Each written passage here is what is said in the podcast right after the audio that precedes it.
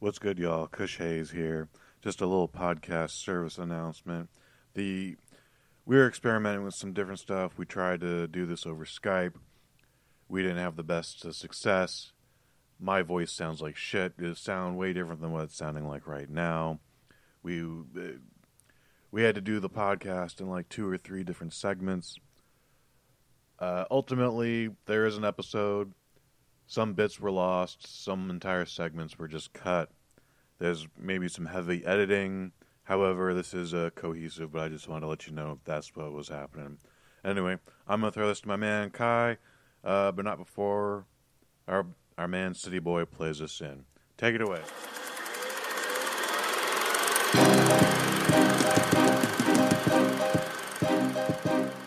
Well, hey everybody, welcome to and Kai. I'm Kai. I'm Kush. What's good, y'all? Well, it's another goddamn microdose, because we've got things to talk about. Hollywood's doing the stuff. Kush is seeing the movies. Kush, what you seeing? In? I had the uh, privilege of being invited to a private screening of Gaspar Noé's Climax. Ooh. Tell us I us. don't know anything about Gaspar Noé. Uh, I don't even know if I'm pronouncing his last name correctly. He's a French director, uh, obviously from France. Mhm. He has pr- made four previous movies before Climax. Please tell us and, their uh, names. Oh, you know, I don't have that in front of us, but I can tell you that the poster for Climax mentions them, and before each one, it's, it's like you hated film one, you loathed film two, Oh film boy. three put you in a in a hate spiral. Like, Wow. and you detested so and so. Now Weren't- he gives you Climax. Weren't they all also like adjectives as well? Oh yeah, something like like, irreversible. Hot top. Anyway, it was just one word. They, each one of them were one word, weren't they? Sounds about right. Yeah. So you you um you you hipped me that you were going in to see this movie, and just seeing the trailer, I'm like, oh, he's going to crazy town. Like this this looks over the fence here. Uh, how did it pan out, sir? shit was crazy. I can tell you, I've been to parties where people were knowingly dosed, and I've been to Mhm. parties where I was unknowingly dosed. And at no Mm. point in time on either spectrum did I decide to commit murder Or incest?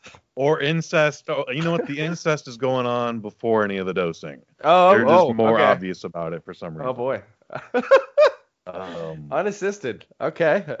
yeah, yeah, yeah. yeah. Hmm. Um, but yeah, no, ne- never, never decided to assault a pregnant woman. Never, never decided to just throw a man out into the blizzard. Uh, yeah, the the, when the French get dosed uh, against their their their will, they they get they get very hostile, and I guess I understand. Especially when they're still. practicing their dance moves for a sweet music video. Was that not the premise? Uh, the premise is this is a music video rehearsal in the Yeah. late 90s. So that's why there's no cell phones. Uh, there's no n- none, none of our modern technology. No no America Online in France. Uh, n- none of that stuff. So these folks are are trapped in a blizzard and they're just going crazy. Sometimes they dance and they forgot that they just got dosed, and then other times they are uh, assaulting one another or Mhm. just having sex with one another. Uh, you know, it's just it's it's a wide spectrum. Um, the woman who was in the newest iteration of the Mummy, um, you have to Sofia um, Mm, sorry. Sofia so and so. Gotcha.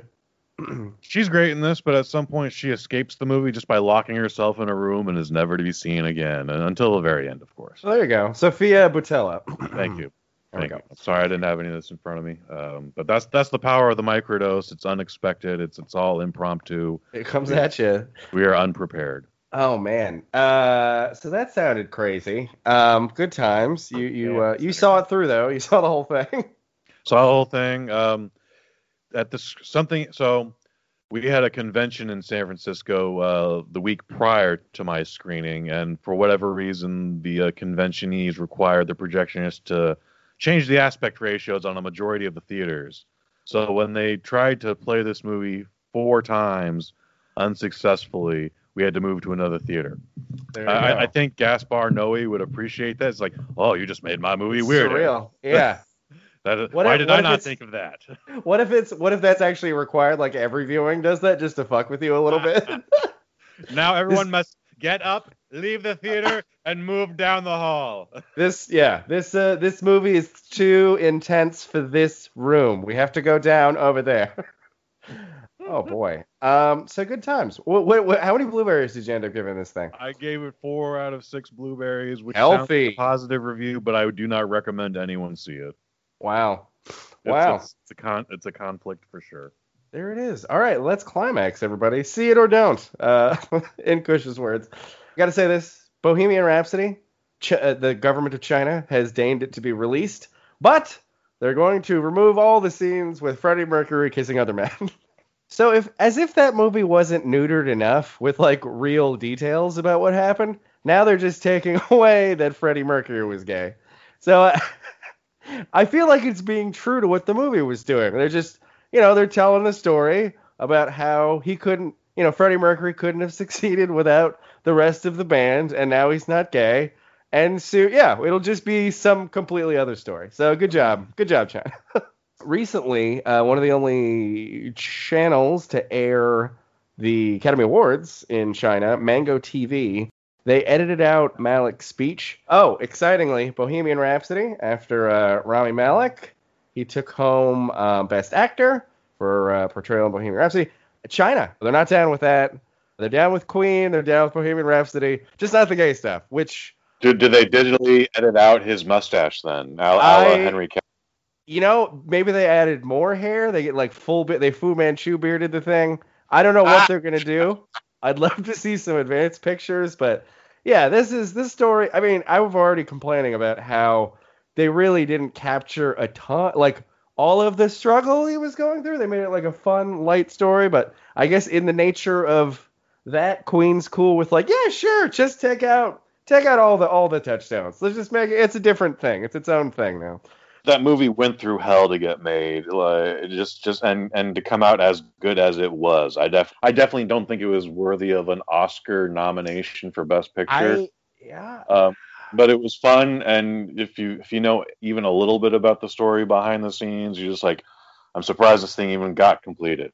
So lots lots of strife and drama back there, but they uh they soldier through. Speaking of which, did you see like I like Rami Malek. I do. Although I know he was excited, but backstage right after the Oscar win, he was spraying people with champagne, like the folks that are like doing the engraving. And it's like those are you know those are employ they're working right, and those are like rented tuxes that they have to. Re- you know, Yeah. now you're all sticky. Like it's kind of a dick move. Yeah. Anyway, spray yourself with champagne, okay? Gosh. Anyway, go China. Being really worried about gay stuff always makes me think you're gay. So that that's just a maxim that will will travel through time. I can't let you guys go completely away with that. Anyway, speaking of um, uh, entitled white men, uh, Steven Spielberg, he's gunning to make sure that Netflix can never have another Oscar contender. He's angry. He still contends that Netflix movies should only be eligible as TV movies because they don't aren't made for the big screen. And it's like, a director who is a groundbreaking innovator is throwing heat, throwing shade, throwing salt, if you will, at another groundbreaking film distributor. I, I mean, the whole the whole model is shifting. People are watching it in different capacities. It's opened up the market to so many more folks to try shit, and yet, yeah, he's clinging to this model. And like, like, how pejorative is it to say like, oh, it's a TV movie? Know, TV movies that were like formed narratively to have commercial breaks in them. And you're like grouping Roma into the category of like it's not a movie because it it wasn't in a thing. Like God, you cranky old fuck! Like shut up, Steven Spielberg. Shut up. Well, no, it's funny that says that TV movies aren't movies. Steven Spielberg is credited towards a little thing called Amazing Stories, the movie, Ah yes. and uh, that that would be right title. So, um, yeah, I, I'm just gonna throw that back at him by being 40 years old. Gosh. Yeah, this is from the guy. He's producing Gremlins 3 uh, and Real Steel 2. Shut up, dude. If Real Steel 2 should be a TV movie. Are we Yeah. getting real Steel 2? Yeah. Kind of Yeah. excited by that news. Oh Oh god, and another Jurassic World. Yeah, just keep cranking those out, buddy. Just lots of artistic integrity here. Love it. I love He- it. he just, his name's just on those pictures now. He has nothing really to do with them. Uh, Ah, but yeah, right? exec producing. Yeah, he's just he's just slapping his name on stuff. He needs more money to be cranky and old. All right, moving on. Will Smith uh, exits the Suicide Squad sequel. Look out! Yeah, he's out. Uh, will Margot Robbie follow suit? We don't know. James Gunn Man, still he- attached. it- What? if Margot Robbie does leave Suicide Squad too, it'll be because she's working on the Bird of Prey movie, which is Ah. still a Harley Quinn thing. There you go. Um, okay. Yeah, I did read another thing where executives over the DC pl- folks were saying, well, the shared DC universe is no longer our top priority. I was like, oh no, we're not going to see them all together. Oh no, what will we do? I hope Um, there was a, a a down slide whistle attached to that that sound Yeah. clip. Just, Yeah. When you open up, the, when I clicked on the link, that was just like, oh, whoa, whoa. oh, too bad. Boy. Oh, Disney getting cl- ever closer to their acquisition of Fox to become. Well, they'll just own everything at some. I mean, they're they're not. They won't. You won't be able to stop them. So. I, I don't know what we're gonna do, Kush. They'll, they'll just own every piece of nostalgia. And despite this, people are already noticing some similarities in, uh, or some hints they think uh, from the new Dark Phoenix trailer and some technology that was used in Captain America: Civil War.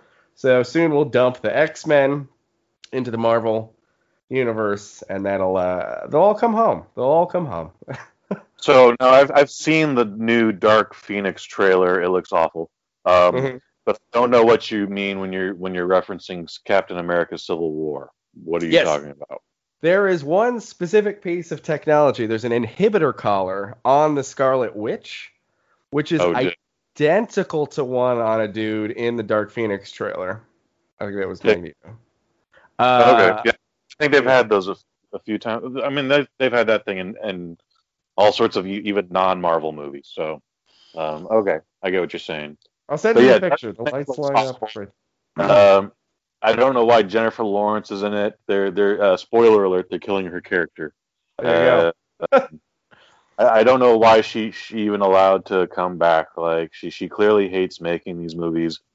It looks like looks like they just put a, a couple of prosthetics on her forehead and then uh, Disney Aladdined her face Mm. uh, because she's nothing like what she like only two movies ago, let alone three movies ago, let alone what Rebecca Romijn Stamos looks like at the beginning of this whole thing. Oh my, yes. oh.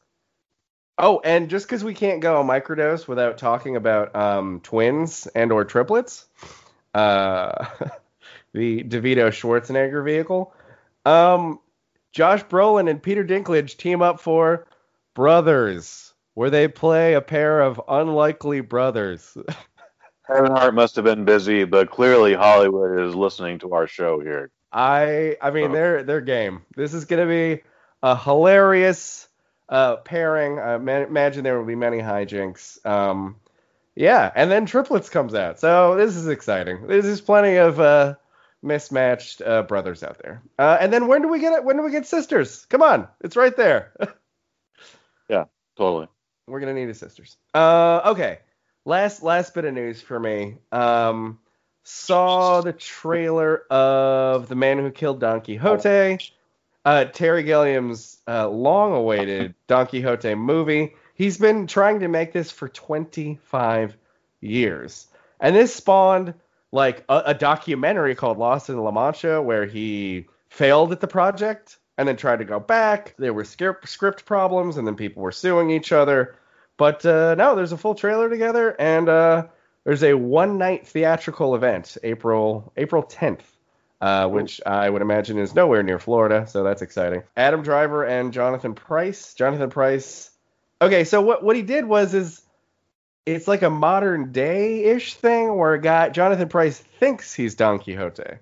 So okay, and then yeah, Adam Driver did wrong to this town and caused him to go crazy, so he assumes the role of Sancho Panza. It in the trailer, like one of the first like quotes that pops up, it's like the world still needs dreamers. Like I'm already worried because I like I love Terry Gilliam, but like he lost his mind a long goddamn time ago. Fucking okay, the Imaginarium of Doctor Parnassus, like they should have like social workers should have come out and just you know done a little quick co- consult and you know see what's up, see if he's doing the self care. But then when Zero Theorem came out, it was like you should just stop making you should just stop making the movies. Anyway, uh, yeah, that's it. Worried about Terry Gilliam. Gonna go see that, but definitely concerned that um, Gilliam has lost his fastball. Although his fastball was always just like kooky, whimsical, bizarre, and this is that, but just there's a watchability factor that it is there. But that's it for me for this time. Um, check us out online. The awesome reviews online by the Kushter. Throw us a note. Tell us that you love us. We'll send you a T-shirt. And uh, yeah, until next time, rock on, Kush. Rock on, guy.